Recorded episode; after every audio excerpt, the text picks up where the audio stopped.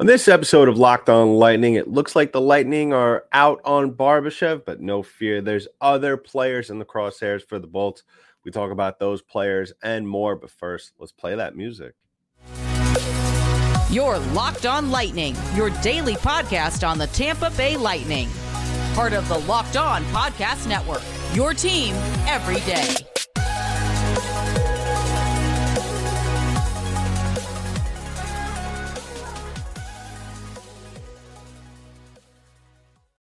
Welcome to another episode of Locked on Lightning, part of the Locked on Podcast Network. I'm your host, Adam Denker. I'd like to thank you all for making us your first listen of the day. Tonight, we're talking about Tampa Bay Lightning, I guess, shifting gears. Now, it was reported earlier today by, or at least it came across my desk earlier today, that it looks as though that Tampa Bay, at least for the time being, is no longer in the running for Ivan Barbashev. And I will say this, that the whole thing that is going on with St. Louis right now, they trade away Tarasenko, they trade away O'Reilly, and you know, now I saw something the other day on Twitter as well, and I don't know if this was from a credible source on Twitter now that we know the kind of the landscape that Twitter is these days.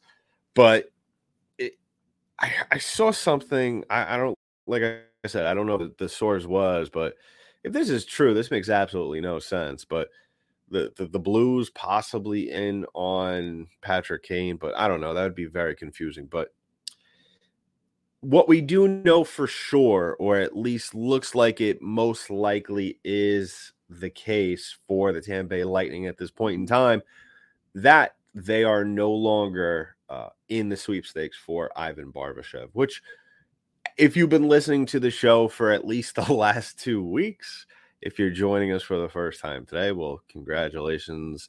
Welcome to the bandwagon, or welcome to Bolts Nation if you were just jumped in onto the hockey bandwagon. You want to pick a team. It looks like Ivan Barbashev, and I said this from the start, at least the last couple of weeks or so, as the trade deadline was, or the trade moves, at least, if you want to call them that. I mean, we're still a little ways away from the deadline happening, March 3rd.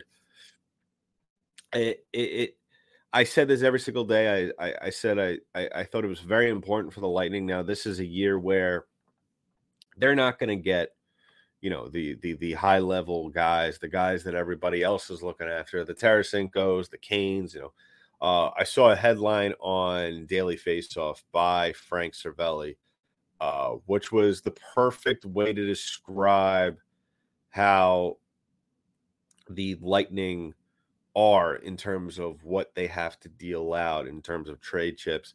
And I'm going to quote him right here. The Lightning would like to be shopping at Gucci, but they got the wallet befitting of Walmart, which couldn't be any more true.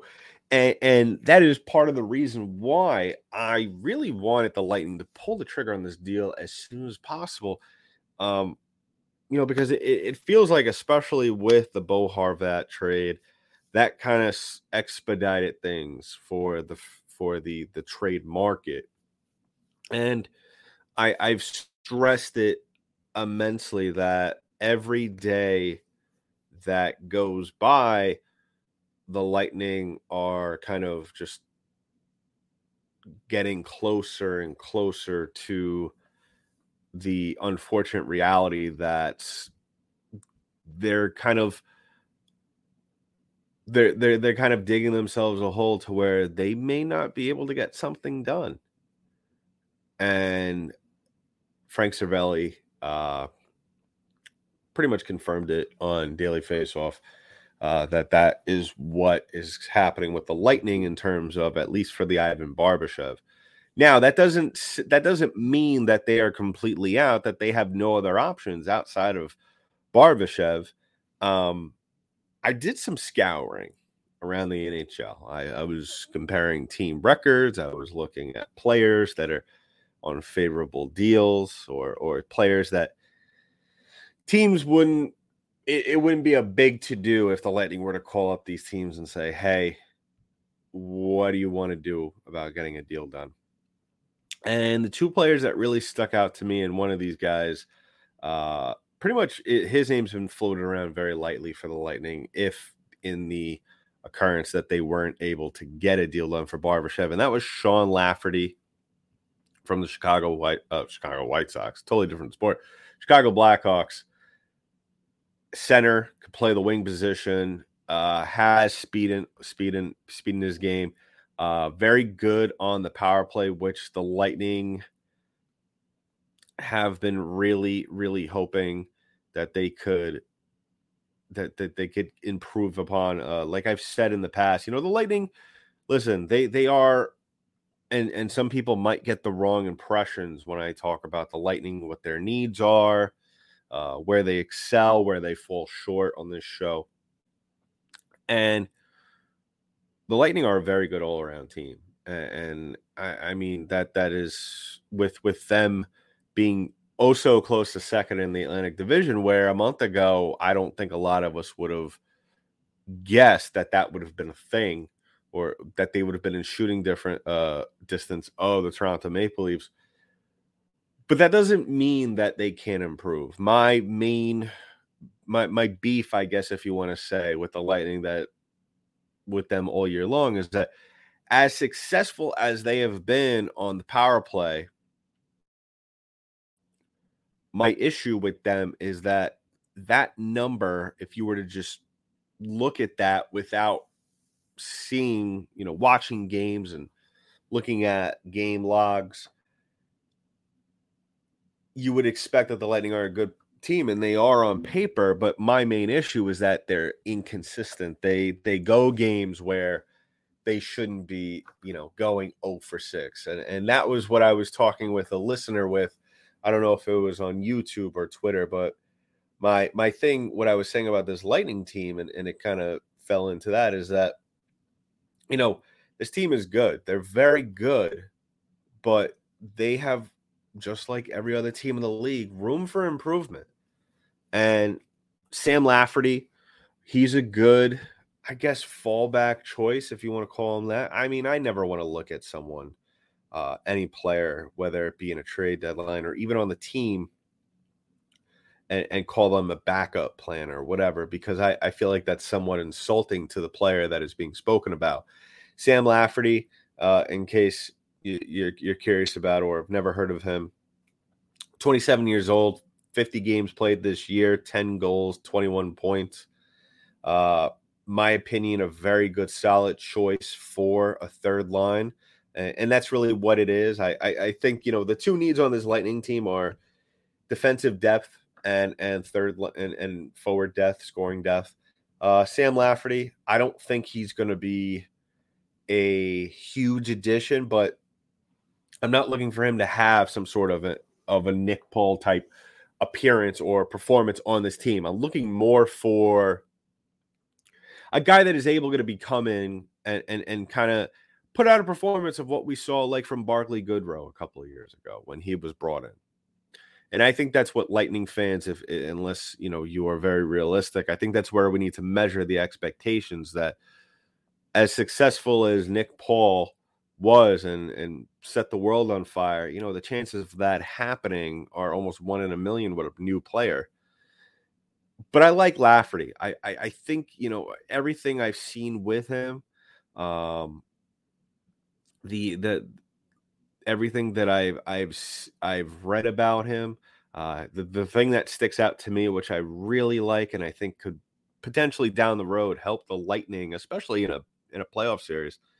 He has 4 shorthanded goals on the season, which is very impressive, which tells you that he has an eye for disrupting the play and has that speed, like we discussed, going down the other side of the ice. So that's something Lightning fans should look at and think about and look at as positive.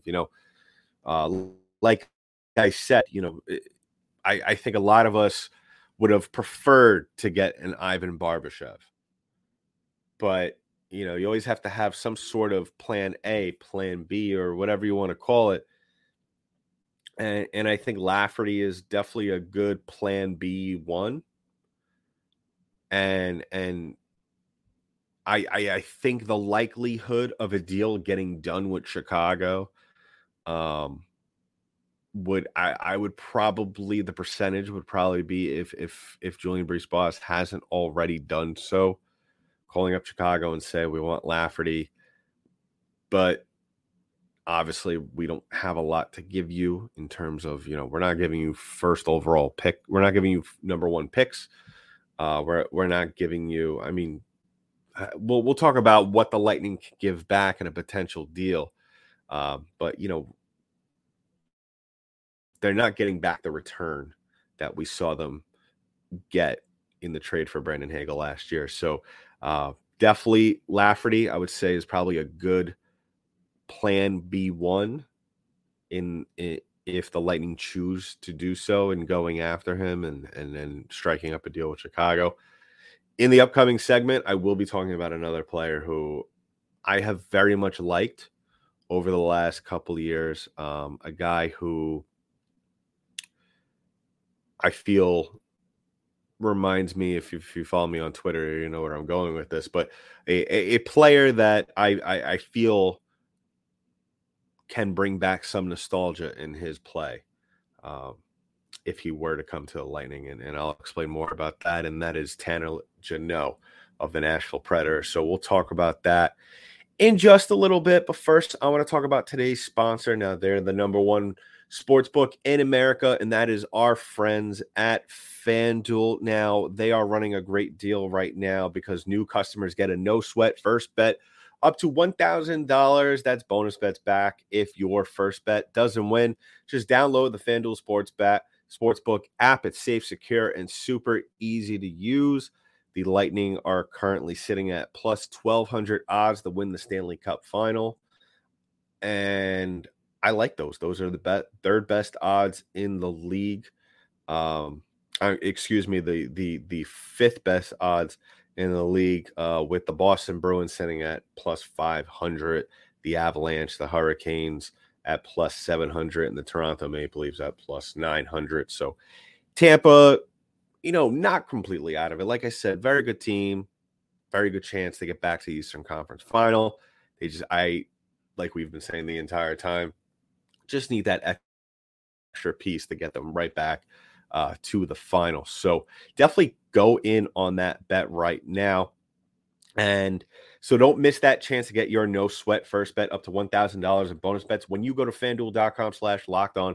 That's fanduel.com/lockedon to learn more. Make every moment more with FanDuel. So once again, thank everybody for tuning in today's show. And if you haven't already done so, please go ahead and subscribe to our YouTube channel. Drop a comment below how you feel about Sam Lafferty, or do you like him, or would you prefer my alternative to him? And that is Tanner Jeannot. Now, you might be familiar with Tanner Jeannot as he has been a part with the Nashville Predators for the last 3 years. And he, you know what, and put in the perspective, let me just list off his numbers first to preface it. 81 games last year, 24 goals, 41 points. And on top of that, 130 penalty minutes. And you love to see it. Oh, and by the way, 5 of those goals were game winners. Honestly, you know, the more I look at Jeannot, as much as I listen, if the Lightning make a deal within the next hour or, you know, the next day for Lafferty, I'm fine with it. That's great. But Jeannot, you know, I have to say he just the numbers and plus, you know, I've been able to see him play a lot more than Lafferty. I have to say, I mean, he reminds me a lot. I'm getting Yanni Gourde vibes here. Now, is he going to play to the same level of success as that we saw from Yanni Gourde? that's a whole nother conversation for another day, and a conversation to be had if he were to come here. Now, this year, a little bit of a drop-off, and you might say, 55 games played, 5 goals, 14 points, a little bit of a coming down to earth season, 83 penalty minutes, 1 game-winning goal. I don't mind it. I like it. I think that, you know, we see it all over the NHL. We're seeing it with Ross Colton this year after having a good couple of years or a good year.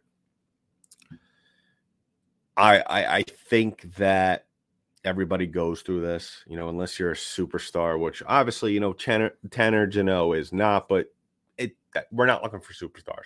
We're looking for a guy to come in, contribute on the third line, a guy that could do a little bit of everything.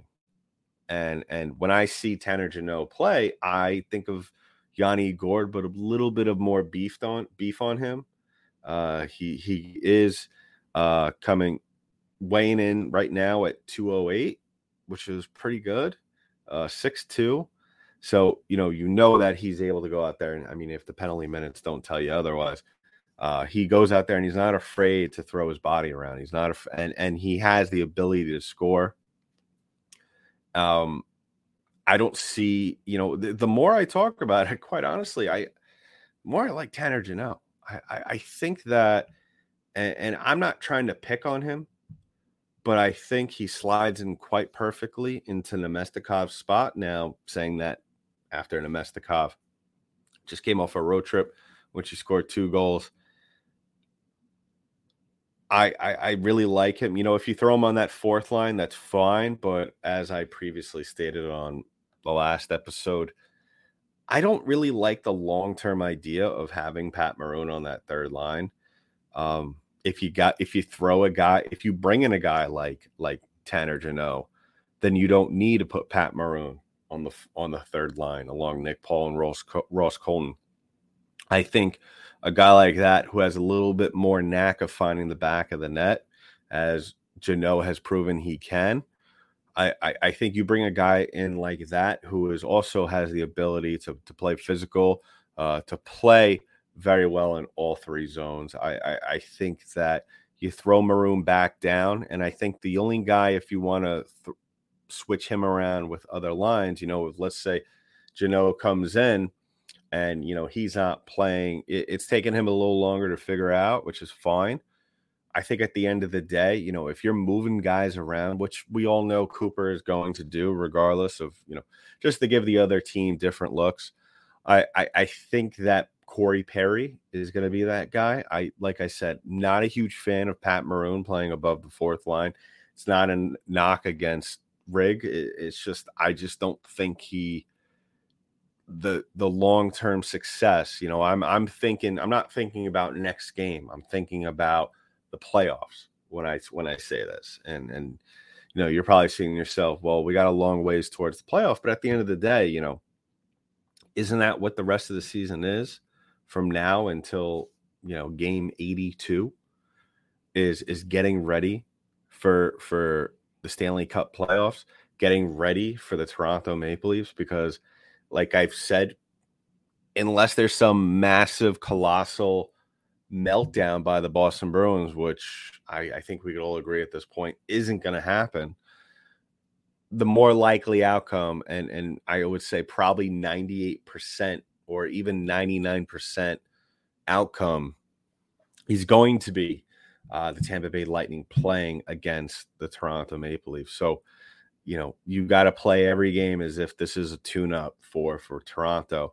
Now, you also might say, look at that statement and say, well, Adam, you know what? Isn't that how a team burns out? Isn't that how a team gets mentally exhausted before the playoffs? And we definitely don't want that happening. Well, that's why you rest guys. That's why you bring in guys like a Tanner Jeannot, like a Sam Lafferty, and you don't play your big guns as much. I mean, you're still going to play players, guys, you're still going to play the guys that you need to play in order to win on a nightly basis. But I think that, if hypothetically speaking, if the Lightning could bring in both of those guys, that'd be pretty awesome, I think, in my book. I would be pretty impressed to see how Julien BriseBois even makes that deal. So, if the Lightning could do that, that'd be great. But more likely than not, we're probably going to see one or the other in the coming weeks. Hopefully, like I said, I wouldn't rule out, as much as disappointed as I would be, I wouldn't rule out the Lightning not really making a deal, because I don't think Julien BriseBois is going to make a deal for the sake of making a deal. So we'll see in the upcoming weeks for that. But yeah, I think, at the end of the day, you put Jeannot in at that third line. You got him with Paul and Colton. I think not only does that help Jeannot down the line and get him acclimated, but that definitely helps Ross Colton start to pick things up, especially, after scoring your goal the other night against the Anaheim Ducks. So wrapping things up on the show, if you haven't already done so, please go ahead and like and subscribe to the podcast. Give us a follow wherever podcasts are distributed in audio form. We are also available on the Odyssey app, so go ahead and do that. Subscribe to us on there as well. And like I said early in the show, if you haven't already done so, subscribe to the channel on YouTube. Drop a thumbs up, hit that notification bell, so as soon as the new episode comes out, you are notified of it coming out and you could listen. So wrapping things up, we've been talking very much lately, obviously, about Ivan Barbashev. Now he's out of the equation. You got Sam Lafferty still in the mix, kind of been low key in the mix for a long time. And then, now we have the kind of the talk, sort of, at least for me, or the idea. And I'm sure Julien BriseBois has him on his radar, but Tanner Jeannot from the Nashville Predators, can the Lightning possibly get him? Nashville is kind of hanging on in the West, but not really. Sort of losing ground day by day. Now we're talking about the guys who are the Lightning gonna have to give up. That's been the biggest thing for me. Almost dreading as to whose name might pop up, in going the other way in a potential deal. Now, we've spoken a lot on the show in terms of the lack there of trade chips that the Lightning do have in their possession. We all know they've been swinging for the fences every single year since 2020, which is, you got to go for it. The window isn't going to stay open forever in Tampa Bay, so go for it. And so right now, looking at the biggest trade pieces, and when I say trade pieces, in the grand scheme of things, especially if I'm an opposing GM, I'm not blowing up BriseBois' phone over any of these assets, really. The thing that the Lightning could do, as much as it pains me to say this, if they were to make one last-ditch effort for a high-quality forward. Now, I said early on in the episode that the Lightning need a depth defenseman. I just, if anything, you just have Cal Foote ready to go in the wings. I think the only move that may need to be made is you move Hedman down to the second line. And I know that sounds like blasphemy, but if you're looking for offensive production or any offensive production out of a defenseman, I'm sorry, it's not Heddy's year. You move Sergachev up to the first line, potentially with Bogosian, which is fine. I don't know. I think scoring, obviously, you got to go with that. And I think, obviously, you're going to find better choices on the offensive side of things in a forward. But looking at trade chips, obviously, a first rounder, the Lightning's 2025 first round pick. The thing is that the Lightning have traded their first round pick every year over the last couple of years to get a deal done. And that's perfectly fine. It is coming out of it has been 3 Stanley Cup final appearances, 2 Stanley Cups, and that's fine. That's perfectly fine. But obviously, you have now depleted yourself of quality talent in the first round.